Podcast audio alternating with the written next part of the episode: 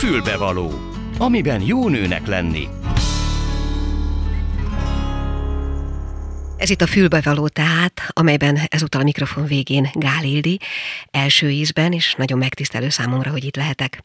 Igyekeztem önöknek egy olyan műsort összeállítani, amelyben talán hívószó lehet az a szó, hogy segítség, segíteni akarás, mert hogy nagyon nehéz időket élünk, és gondolom, hogy ezzel nem mondok újat senkinek.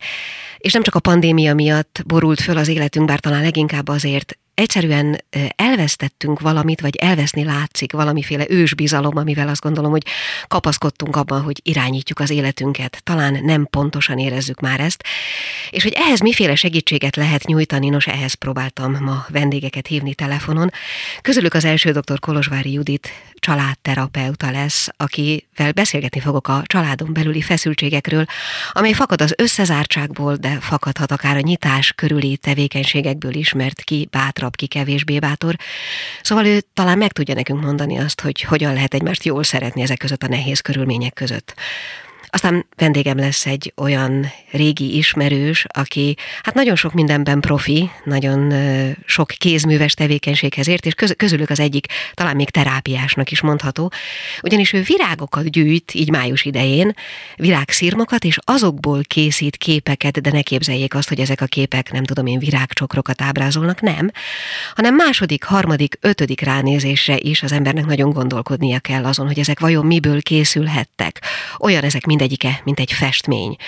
Nos, vele Juhász Ilonnyal fogok beszélgetni másodszorra, aki ezeket a virágszirmokat nem csak összegyűjti, nem csak tartósítja, és ezekről is mesél majd nekünk, hanem mondom, csodás képeket készít belőlük.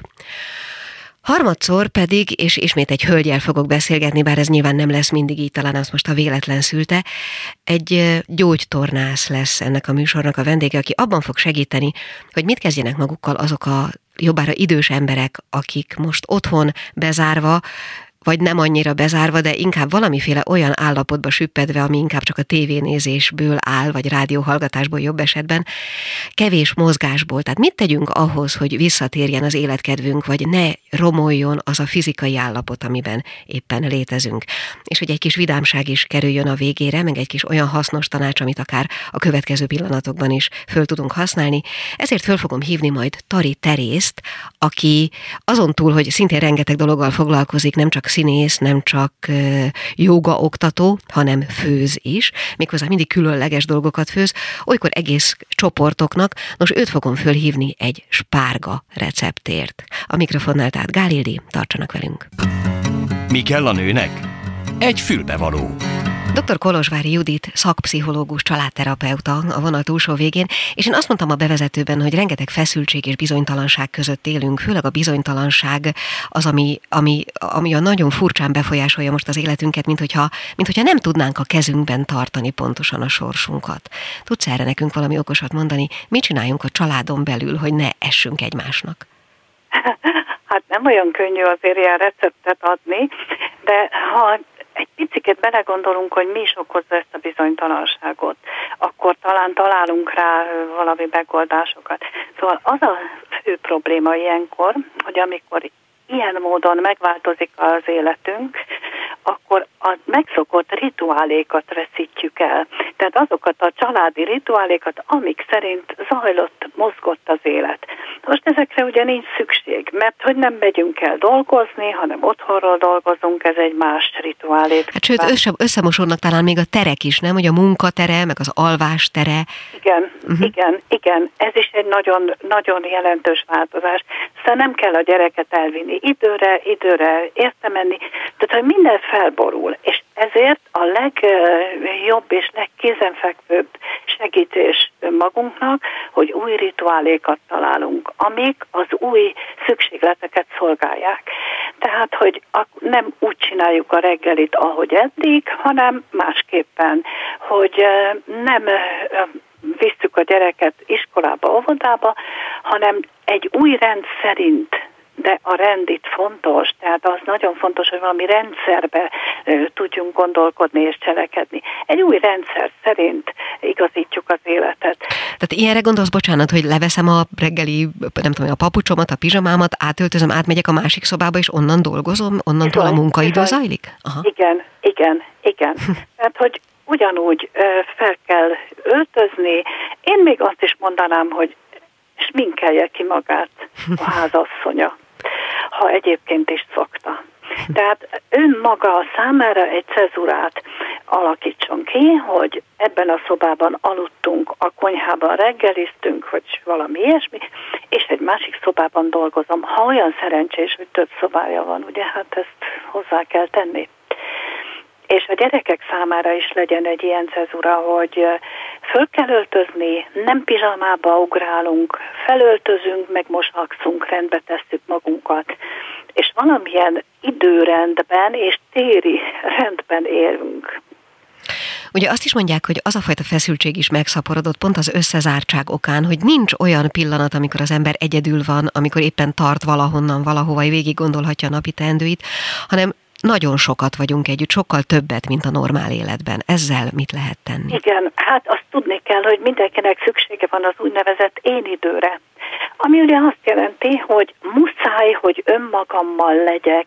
Lehet, hogy csak bambulni fogok, de ahhoz is jogom van, ha az arra van szükségem, de muszáj, hogy legyen egy sarok mindenki számára, egy kuckó, ahol csak ő van a nap adott időszakában. Például a gyerekek, kisgyerekek nagyon szeretnek asztal alatt kuckózni. Akkor tegyük lehetővé, hogy bebújjon az asztal alá, esetleg elbarikádozza magát egy pléttel, vagy egy törülközővel, és akkor az az ő én ideje, mert a gyerekeknek is kell ilyen. A felnőttek szokták nehezebben megvalósítani a saját én idő eh, iránti eh, szükségletüket, igényüket, ennek a kielégítését, mert hát igen, hajlamosak vagyunk arra, hogy úgy egymás hegyén hátán eh, élünk a lakásunkban, mert megszoktuk, hogy amikor hazamegyünk a munkából, akkor igényeljük egymás társaságát. De ugye ez nem érvényes a nap 24 órájára, mert tényleg nagyon nehéz és megterhelő. Állandóan odafigyelni valakire és alkalmazkodni. Tehát mindenki, ha más nem egy fotelt, nevezzen ki magának a napnak valamilyen szakában, hogy itt most ez az én időm, és senki másé. De ezen egyébként nagyon jó így kinevezni egy fotelt, vagy egy karosszéket, vagy valami ilyesmit, mert az szimbóluma lesz annak, hogy most az anyu beült ebbe a fotelba, tehát egy kicsit békén kell hagyni. Valahol olvastam, hogy például még a, a lakásban lévő rendetlenség is a feszültség forrása, nem csak azért, hogy csinálj rendet, fiam, hanem azért is, mert az embert nyomasztja a tennivaló, mondjuk egy bevetetlen ágy. Igen, de ugyanakkor azt is kell tudni, hogy a bennünk lévő feszültségnek és rendezetlenségnek a megjelenítése, megjelenése tárgyilag a rendetlenség. Tehát amikor az emberben belül rend van, akkor könnyebben tart kívül rendet mondjuk egy lakásban. Tehát ezek ilyen vice versa dolgok, hogy hogy természetesen, ha nem csinálunk rendet, az idegesítő, nyugtalanító, nem tudunk leülni, nem találunk egy helyet magunknak, ahol békességbe lehetünk, de az is igaz, hogy a belső rendetlenségünk, rendezetlenségünk nyilvánul meg az ilyen rendetlen, tárgyi rendetlenségekben. Tehát nagyon fontos, hogy rendet csináljunk, nagyon fontos. Még az is eszembe jutott, hogy ugye az is a feszültség forrása lehet, és most nem gyakorlati dologról beszélek, hogy ki kell várnunk valami olyasmit, aminek valójában nem tudjuk a végét. Tehát egyszerűen nem az van, hogy holnapig, holnap utánig, 30 napig, 30 évig kell kibírni, hanem valami olyan, aminek bizonytalan a vége. Azt is nagyon nehéz elviselni. Igen, ugye a bizonytalanságból adódó feszültség az egy nagyon kínzó eh, dolog. Na most itt azért azt kellene, azt kellene tudnunk, hogy nem minden egyformán fontos az életünkben. Tehát van olyan bizonytalanság, amit azért e, könnyebben el kell viselni, és van olyan, amit nehezebben viselünk, de arra pedig meg kell találni azokat a technikákat, amelyek megkönnyebbülést hoznak egy kicsit az embernek. Például az nem olyan nagyon fontos, hogy hogy Atya Isten, a tejet nem oda tettem a hűtőben, ahová szoktam. Ez is okozhat feszültséget, ha valaki nagyon eh, rendszerető és akkurátus, de ugye ezek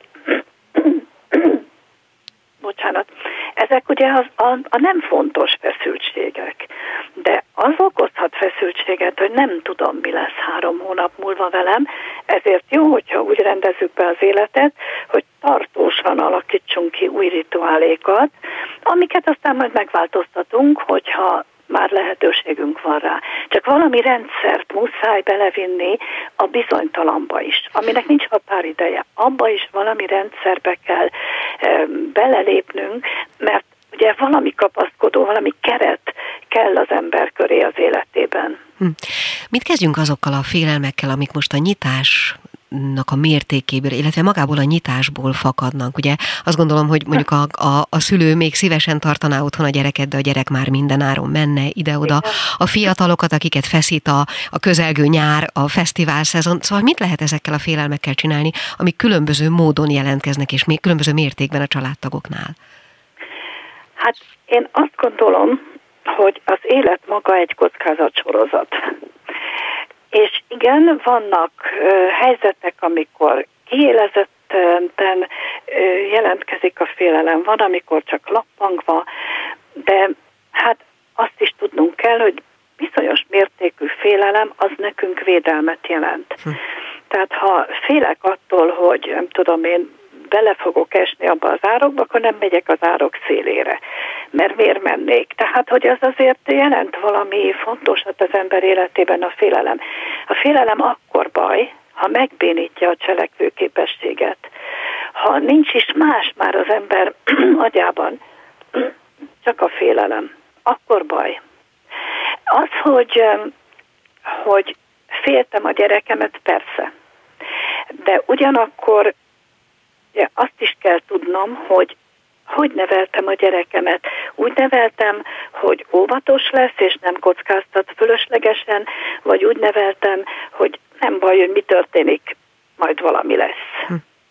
Mert azért ez itt például nagyon fontos, hogy, hogy bizonyos kockázatokat fölvállalok, bizonyos kockázatokat nem, elkerülök de azért el kell engedni a gyereket. Muszáj, hogy járjon iskolába, mert eh, muszáj, hogy a kortársai között legyen. Ugye ott szocializálódik a legjobban egy iskolás gyerek, hogyha bent van az iskolai közösségben. És hát ugye a serdülők, a kamaszok, a fiatal felnőttek, hát persze, hogy szükségük van a kortársi közösségre. Nem tartom okos dolognak megakadályozni, akkor, amikor a biztonsági körülmények nagy része már már megvan. Hát reméljük, hogy ez így lesz hamarosan, és minden szempontból biztonságban leszünk azok a fiatalok is, akik nyáron fesztiválra mennek, és azok az idősek is, akik egyébként nyáron mondjuk a kertben dolgoznak, vagy otthon maradnak, vagy igen, sétálnak, igen. akár a plázákban. Hát nagyon szépen köszönöm dr. Kolozsvári Judit, szakpszichológus, családterapeuta állt a rendelkezésünkre, és segített most egy kicsit. Köszönöm szépen, viszont hallásra. Köszönöm, viszont hallásra. A Klubrádió női magazinja tényleg fülbevaló. Szóval, ahogy az előzőekben is beszéltünk róla, bizony nehéz időket élünk, és én ismerek valakit, aki már sokkal régebben kitalált magának egy terápiás megoldást arra, hogy hogy lehet kibírni azt, amikor az ember nincs jóban magával, vagy nincs jóban a világgal. Juhász Ilonyt köszöntöm a vonal túlsó végén, aki színész, kézműves alkotóember, képzőművész, és ami miatt fölhívtalak az az, hogy te valami egészen különleges dolgokat csinálsz virágokból, és még kérlek ne szólj közbe, ilyenkor gondolom kimész a rétre, vagy a kertbe, összegyűjtöd a virágszírmokat, virágokat, és ebből csodás képek születnek még hozzá nem olyanok, amelyek virágot, vagy nem tudom én, virágcsokrot ábrázolnak, hanem valami olyasmit, amit az ember kétszer-háromszor is meg kell, hogy nézzen, hogy pontosan mi az alapanyaga, tehát nem gondolnánk, hogy ezek virágsziromból készültek. Ez nálad terápia? Nem, illetve hát lehet, hogy ez alatt a 30 év alatt azért, főleg most ö, már terápia is, de nem annak indult, hanem játéknak. Úgyhogy szerintem, amikor mondjuk olyan állapotban vagyok, hogy terápiának indul, vagy kellene, hogy legyen, akkor amikor belemerülök, akkor szintén játék lesz. Olyan, mint egy mandala készítés, tehát egy elmélyülés. Jó, de hát hogy jutott eszedbe, hiszen te egy rajzoló festő ember vagy, hogy jutott eszedbe virágszírmokból csinálni? Hát nagyon egyszerű, még az anyukáméknál éltem, és nagyon-nagyon gyönyörű petúniák nyíltak a kertbe, de tenyérni nagyságúak. Én se láttam azelőtt még ilyeneket, és az anyukám azt mondta, hogy hát ezek olyan szépek, valahogy meg kéne örökíteni, nem, nem maradnak meg. És akkor lepréseltem. És aztán, mikor pár hét múlva megnéztem ezeket a szírmokat, akkor hát pont azon gondolkodtam, amit te mondtál, hogy hát az olyan egyszerű, hogy most virágsziromból virágot ábrázoló képet készítenék, hanem elkezdtem hunyorogni, és, és akkor így megmozdultak a sziromnak az erezetei, egy kis részletben megláttam egy tündér szoknyáját, a másikba a karját, és azt gondoltam, hogy hoppá, akkor én ezeket innen kiszabadítom, kivágom, kitépkedem, és összeállítom egy képé. Akkor ez, ez, ez tényleg játéknak indult, és annyira jól sikerült, hogy akkoriban közelgett barátnőmnek a születésnapja, és mi egymást ajándékozni szoktuk saját készítésű dolgokkal, lévén, hogy ő is képzőművész, és akkor készítettem neki egy ilyen tündért, az ő arcképét vágtam ki fotóból, és akkor azt raktam be. És innen indult, ez volt az első, de annyira izgalmas volt ez az egész dolog, hogy hát utána rögtön ipari méretekben kezdtem a kertből a szírmokat préselni, és akkor hát akkor mindenféle megmozdult táncos lány, lovag, mindenféle figurákat, és aztán később azt gondoltam, hogy miért ne lehetne ezt úgy használni a, a szírmokat, minden egyes szírmot, mint mondjuk egy-egy ecsetvonást, egy pöttyöt, egy festék pöttyöt. És akkor elkezdtem portrékat készíteni belőle. Így de várjál, azt értem, hogy a lepréseled a virágszírmokat, de hogy mitől őrzi meg a színét, hiszen azt gondolom egy idő után elveszíti, kifakul, nem? Igen. Ugye a 30 év alatt próbáltam mindenfélevel kísérletezni, odáig jutottam el, hogy ezt a természetes anyagot egy nem természetes közegbe próbáltam beleönteni műgyantába.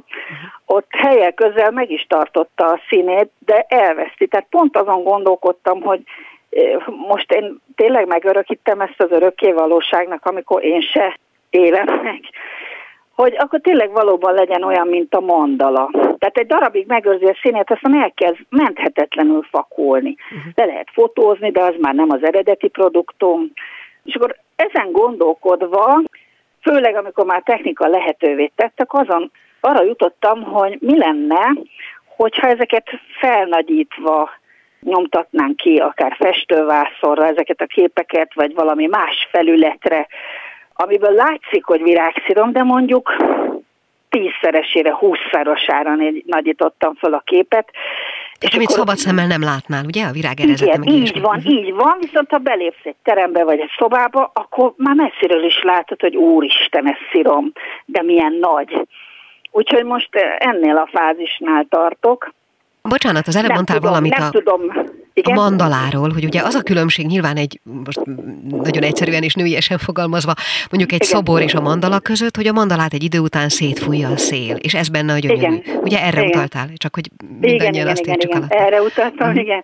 Lehetne úgy is, hogy igen, lerakom a szélmokat, aztán elfújja a szél. Történt is ilyen, amikor a, az ember nem szól, hogy most én képet készítek, és valaki bejön a szobába, vagy kinyitják az ajtót, ablakot, húzat lesz, és akkor az addig elkészült kép, az szert a szállt, vagy volt ilyen, igen, igen. De mondd, Ilon, hogyha... Abból az értelemben mandala volt akkor. Igen. Ha valakinek most a hallgatók közül kedve támadna ahhoz, hogy elkezdje azt, amit te is művelsz, akkor hogy, hogy fogjon hozzá? Nyilván kimegy a kertbe és összeszedi, amit talál aztán. Lehet, ha nincs kertje, akkor vagy ö, kap valamilyen alkalomra virágot, és akkor perc módon alig várja, hogy az elkezdjen úgy kicsit szikkadni, és akkor lepréseli, vagy, vagy virágüzletben kuncsorog ilyen kicsit fonnyattabb virágokért. De egy szó mint száz, fogja, lepréseli papírzsebkendő, vagy itatós, vagy valami ilyen dolgok között, egy kis nehezéket tesz rá. Tehát a hagyományos préselés, és aztán utána én egy szép fehér papírlapot fogok, akár akvarelpapírt, és én most már ehhez a dekopás készítéshez használatos lakot szoktam használni, azzal rögzítem. Ma is úgy használod, hogy ajándékozod ismerősöknek, barátoknak, vagy készült ebből valami nagyobb horderejű dolog is, mondjuk egy kiállítás akár? Ja, persze, hát még annak idején, mert ezt ahogy már említettem, 30 éve csinálom. Még 1990-ben kikerült New Yorkba, a World Trade Centerben, a Vista International Hotelben volt egy nagyobb magyar kiállítás, még nagyon izgalmasak voltunk, hiszen akkor nyitottunk, akkor váltottunk, és kíváncsiak voltak a magyar fiatal művészekre. Ott volt, és aztán Magyarországon több nagy városban, Budapesten is több helyszínen kiállított teremben voltak kiállításaim. De az utóbbi időkben nem nagyon volt. Még annyit, bocsánat, a gyakorlati részéről, hogy amikor, hogyha én most el akarnám kezdeni azt, amit te csinálsz, akkor erre bármilyen virágszírom alkalmas? Tehát mondjuk a fáról szedett virágé is? Én úgy készítem, úgy képzeljük el, hogy nem az egész virág fejet, vagy hogy mondjam, préselem le egybe mindenestől, hanem én szírmaira bontom. Uh-huh. Tehát minden egyes szírmot külön préselek le.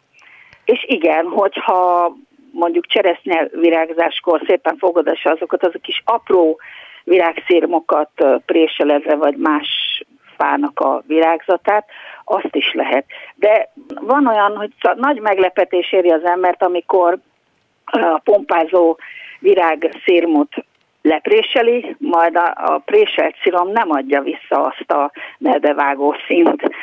És, és van, ami meg például a festőmájva, a fekete, amivel a sötét színű hajakat szoktam készíteni, az meg nagyon hosszan megőrzi a, a színét, és, és azzal nagyon jól lehet dolgozni. Ezek mind, játék. Igen, ezt akartam, hogy ezek mind olyanok, amiket ki kell tapasztalni, és valahol ott lakik bennük a költészet, legalábbis ilyenkor tavasztájt, amikor az ember begyűjti, aztán őszre mondjuk, amikor már nem is látnád másút, akkor a képeiden visszanézheted.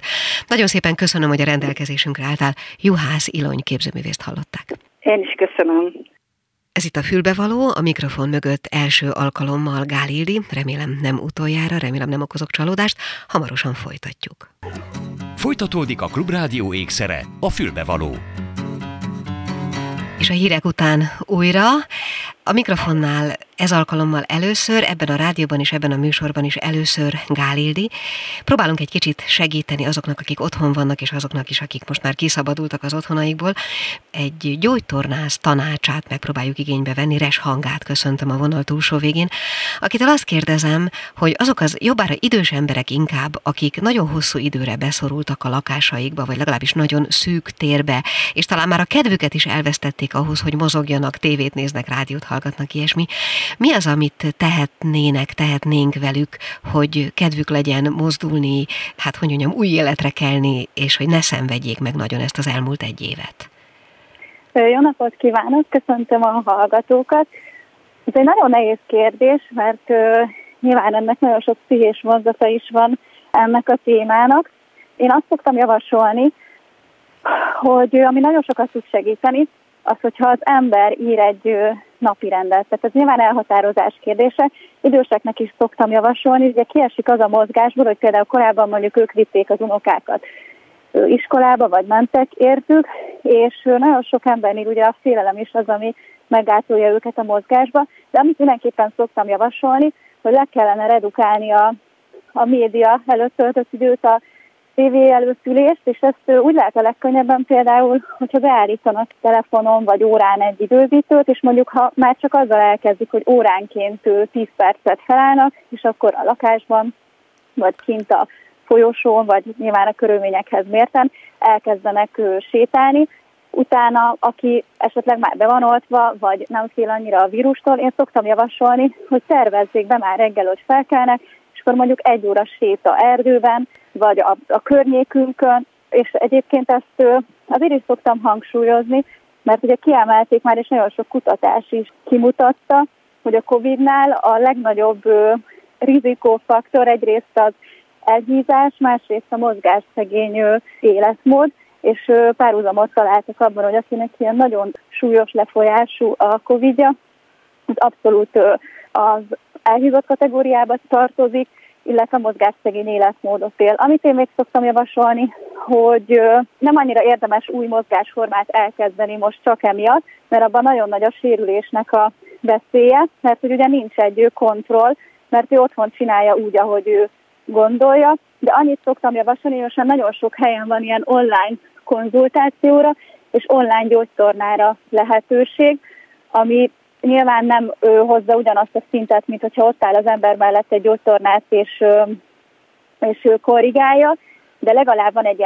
felmérés, és egy pár gyakorlatot el tud mondani a gyógytornász, ami valószínűleg ilyen biztonságos, de közben az, azokat az izmokat erősíti, és én azt tettem észre, hogy elkezdeni nagyon nehéz, de hogyha megvan az elhatározás, utána már ők is észreveszik, hogy a hangulatukra, az általános közérzetükre jobb hatással van. Amit egyébként még javaslok, és azt online is el lehet érni, és abban nem annyira tudnak hibázni, ami, hogyha esetlegesen elkapják később a Covidot, akkor is nagy segítség, hogy ilyen légzőtornát, rengeteg légzőtorna van fenn, de akár kórházaknak a honlapján is, ami segíti azt, hogy nekik egyáltalán tüdőkapacitásuk jobb legyen, és ha fertőzés után vannak, vagy közben, akkor is ez nagyon kiemelt fontosságú, nem csak az időseknél, hanem mindenkinél. De van valakinek kertje, az is motiváló tud lenni, ha mondjuk eddig nem csinálta, de akkor ő kertészkedik. Én azt tudtam javasolni, hogy ezeket, tehát hogy valami otthon kell találni valami hobbit, és az a minimum, hogy, hogy óránként felállni a tévé elől, és mozogni akár csak a lakásban, játszani. Igen, bocsánat, pont ezt akartam mondani, hogy gyakorlatilag egész pontosan hogy néz ki. Fogom a távirányítót, és kikapcsolom a tévét, nyilván így kezdődik. Aztán az ember kitárja az ablakot, és Nyilván kell egy akaraterő, amivel az ember rászánja magát, de ha már sikerült kikapcsolni, akkor onnan talán nem annyira nehéz. Igen, azt is ő lehet, hogy reggel fel kell, nem tudom, 6 órakor, és leírja az aznapi terveit, ami egy teljesen új napi rend, hogy meg fog reggelizni, a reggeli előtt csinál egy légzőtornát, amit azért mondom, hogy ha tud valaki internetezni, ott eléri, ha nem, akkor érdemes ezt aztán végképp online konzultációval meg lehet oldani, de még szerintem az ember ő talál ő, erről újságcikkeket is, és akkor indít egy légzőtornával. Megreggelizik, megcsinálja a dolgát, és akkor nem eldönti, hogy nem a tévé elé fog leülni, hanem mondjuk kimegy a folyosóra, macba, stb. Egyébként ezt inkább a szabadban kellene eltölteni időt, és nem feltétlen egy bevásárlóközpontban, hanem a szabad téren maszkba, az elvileg egyébként mindenkinek többet használ, mint árt, az állóképesség fokozódik, az a kardiovaszkuláris rendszernek is jó, az izomzatnak is, és ez akkor az, hogy 10 perc séta visszaér, nyilván be fog ülni a tévé elé, de akkor utána megint, hogy jó, akkor kettő óra múlva megint kikapcsol a tévé legalább egy órára, és ha már van egy ilyen elhatározás, akkor az ember nyilván nem a fotelba fog ülni, és a kikapcsolt tévét nézi, hanem rá lesz kényszerítve, hogy kreatívan valamit kitaláljon. Uh-huh. Ezt ilyen rendszerszerűen kell szerintem beépíteni. Én tudom, hogy nem kifejezetten gyógytornász témakörbe vonatkozó kérdés, amit gondolok, de hogy nyilván találkozott ön is a szakmájában olyanokkal, akiknek egyszerűen a kedve ment el. Tehát nyilván ez egy lélektani kérdés, de hogy hogy lehetne visszahozni azt, hogy azt az első elhatározást, amikor az ember kikapcsolja a tévét, azt meg tudja lépni? Egyébként szerintem ebbe a családtagok segíthetnének sokat. Hát, ha vannak, ha, igen. Ha vannak, igen, akkor például ők azt mondják, hogy figyelj, mami, beszéltem egy gyógytornásszal, öt alkalom gyógytornád van, és ezt minden nap délbe lesz. Akinek nincs, ez nagyon-nagyon nehéz, mert egyébként én észrevettem családi körben is, hogy nagyon depresszívá váltak az idősek, nagyon demotiváltak.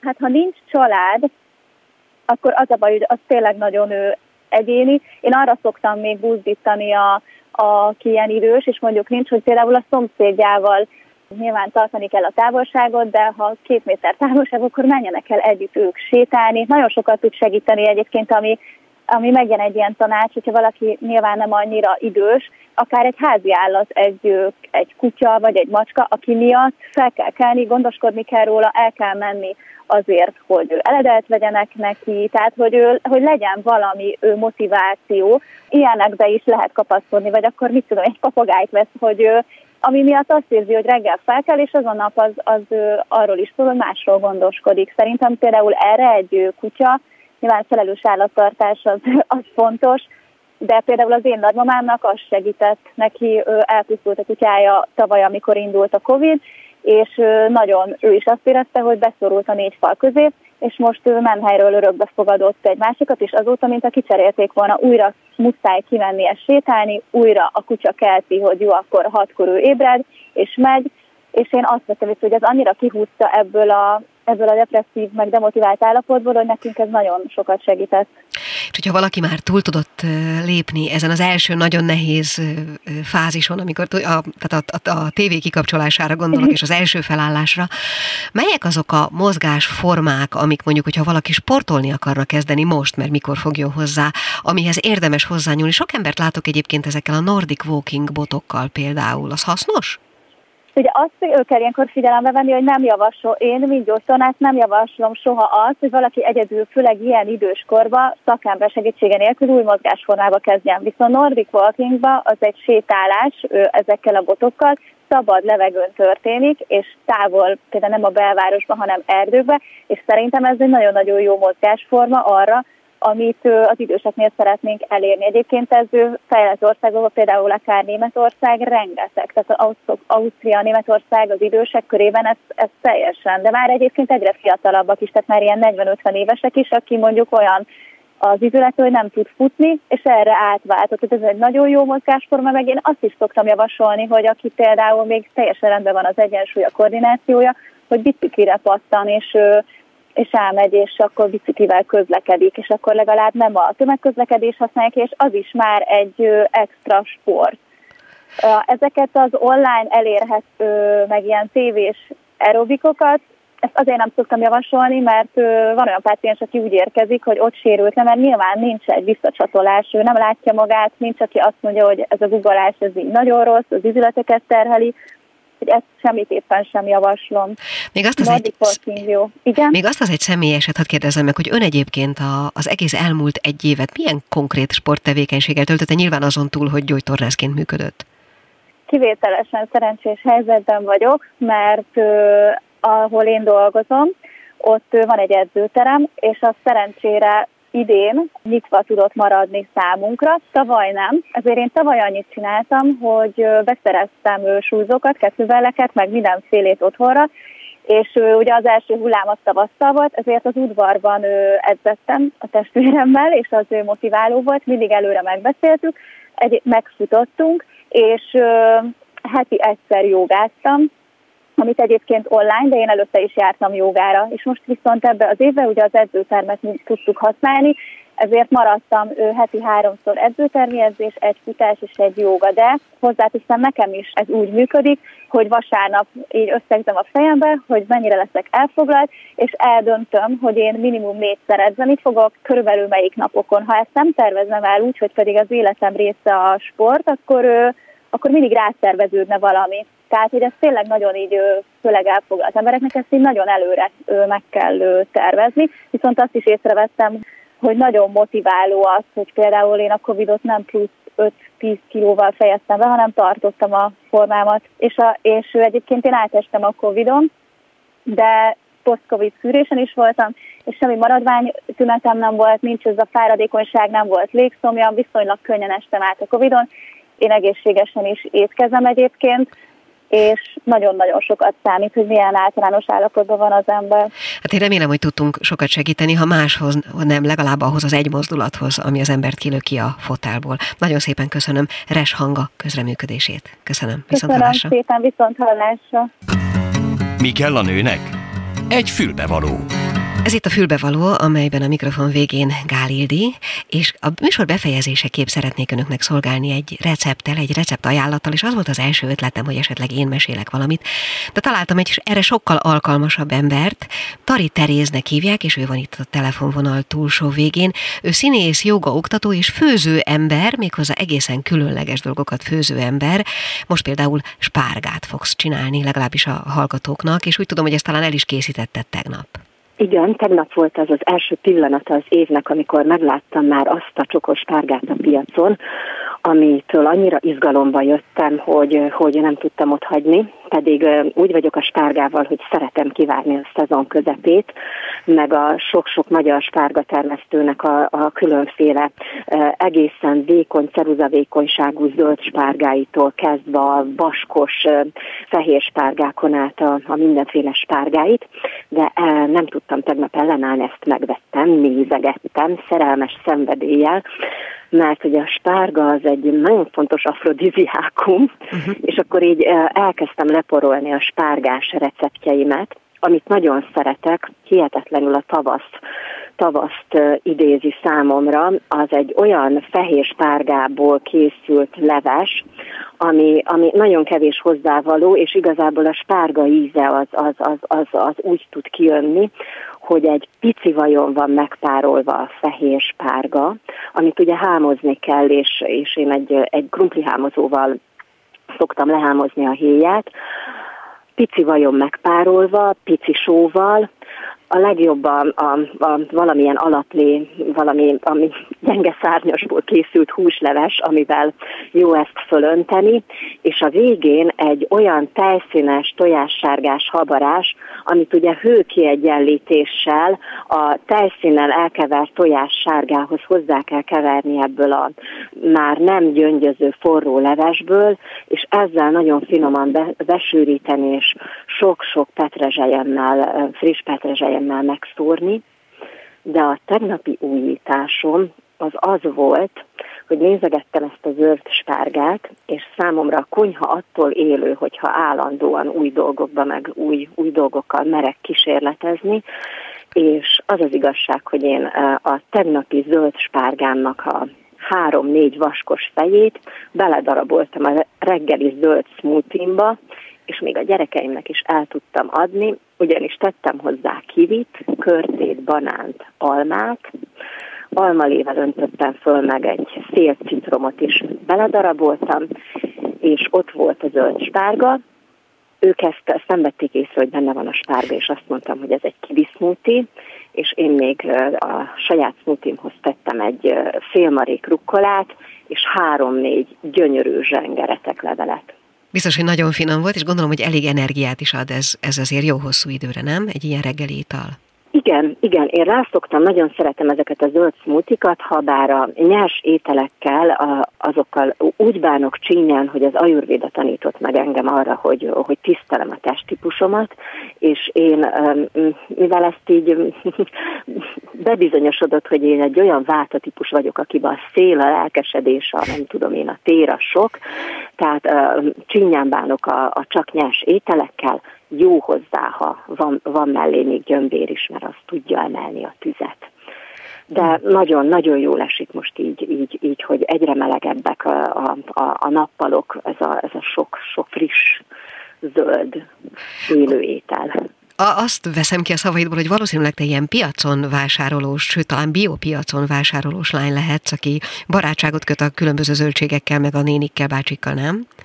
Én egy nagyon szenvedélyesen piacra járok. A biopiacokat azokat így, hát azokkal néha ajándékozom meg magam, mert én a nagy piacokon is igen, kiismertem azokat a termelőket, meg, meg, meg azokat az embereket, akiknek a kezén látom, hogy ők maguk dolgoznak a, a, azzal a portékával, amit, amit árulnak, és, és nekem igen, megvannak az embereim, akik, akiktől szeretem az idény dolgokat vásárolni, és szenvedélyesen a város összes piacát. Azt, tehát, hogy, hogy be kell osztanom, néha határt kell szabnom annak, hogy, hogy, hogy, hogy hetente legfeljebb csak háromszor engedem magam piacra, de hát igen. És, ez, és ez, ezt úgy képzeljem el, hogy reggel nagyon korán elmész a piacra, és még aznap el is készítesz mindent a frissesség jegyében? Nehez, nehezen állok ezzel a koránkeléssel. Én azért szoktam rá a Fővám TV nagy piacra, mert ez sokáig nyitva van, de igen, a bosnyákra érdemes dél előtt ideérni.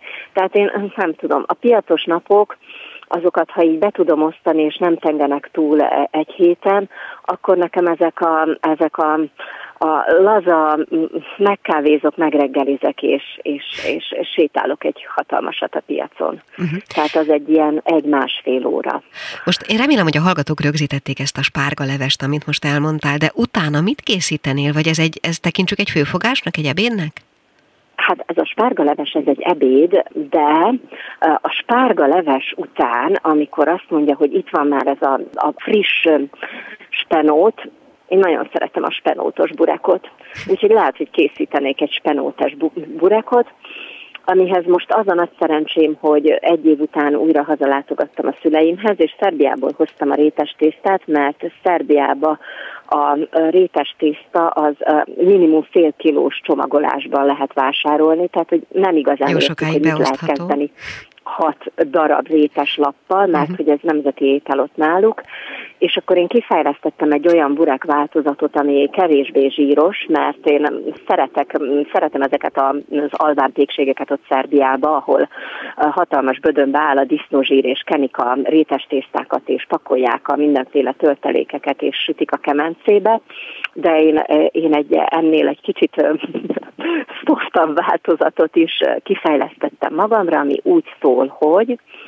kell csinálni egy egy, egy ilyen nedves alapanyagot, ami mondjuk egy, egy négy-öt személyes burekra, négy tojás, 25 deka túró, valamiféle tejtermék, joghurt, görög joghurt, de bármi jó, akár a mascarpone, akár a kefír, és egy fél deci jó minőségű, hát jó, ha hidegen sajtolt az olaj és ezt kell összeturmixolni eh, sóval, borssal, eh, fűszerekkel, szerecsendióval, fehér borsot szeretem bele, meg a, meg a sok fokhagymát.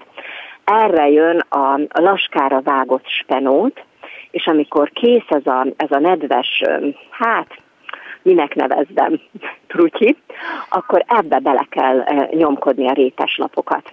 Tehát, hogy a réteslapok átvegyék el ezt, ezt, ezt, eh, ezt a nedvességet, és egy eh, kiolajozott réteslappal délelt tepsibe kell beleönteni, és a tetejét egy réteslappal, egy pici olajjal megkenve 20-25-30 perc alatt készresül. Hú, ez annyira jól hangzott, hogy most mi, mi, minden nyál összefutott a számba, nagyon éhesítettél. Azt most már nem kérdezem meg, mert arra nincs időnk, hogy édességnek mit készítenél, de majd egy következő alkalommal mondjuk szerételjük az epernek, dinnyének, vagy éppen valamilyen e, aktuális gyümölcsnek, jó? Rebarbara. Rebarbara. Oké, okay, a következő akkor a rebarbara lesz. Tari Terészt hallották, köszönöm szépen, szia! Ez volt a fülbevaló, benne a mikrofon mögött Gálildi. Próbáltunk ebben az egy órában önöknek segítséget nyújtani ahhoz, hogy könnyebben lehessen elviselni azokat a hétköznapokat, amik most valljuk be nagyon nehezek. Ehhez próbáltunk pszichológusi segítséget kérni, virágképeket készítettünk, beszélgettünk egy gyógytornászal, és végül recepteket is hallottunk, amely a májusi időszakhoz nagyon kellemesen illő volt, és ezeket a recepteket egyébként a rádió Facebook oldalán leírva is megtalálják. Gálildit hallott hallották, tartsanak velünk a következő alkalommal is. A Klubrádió nem csak nőknek szóló magazinját, a fülbevalót hallották.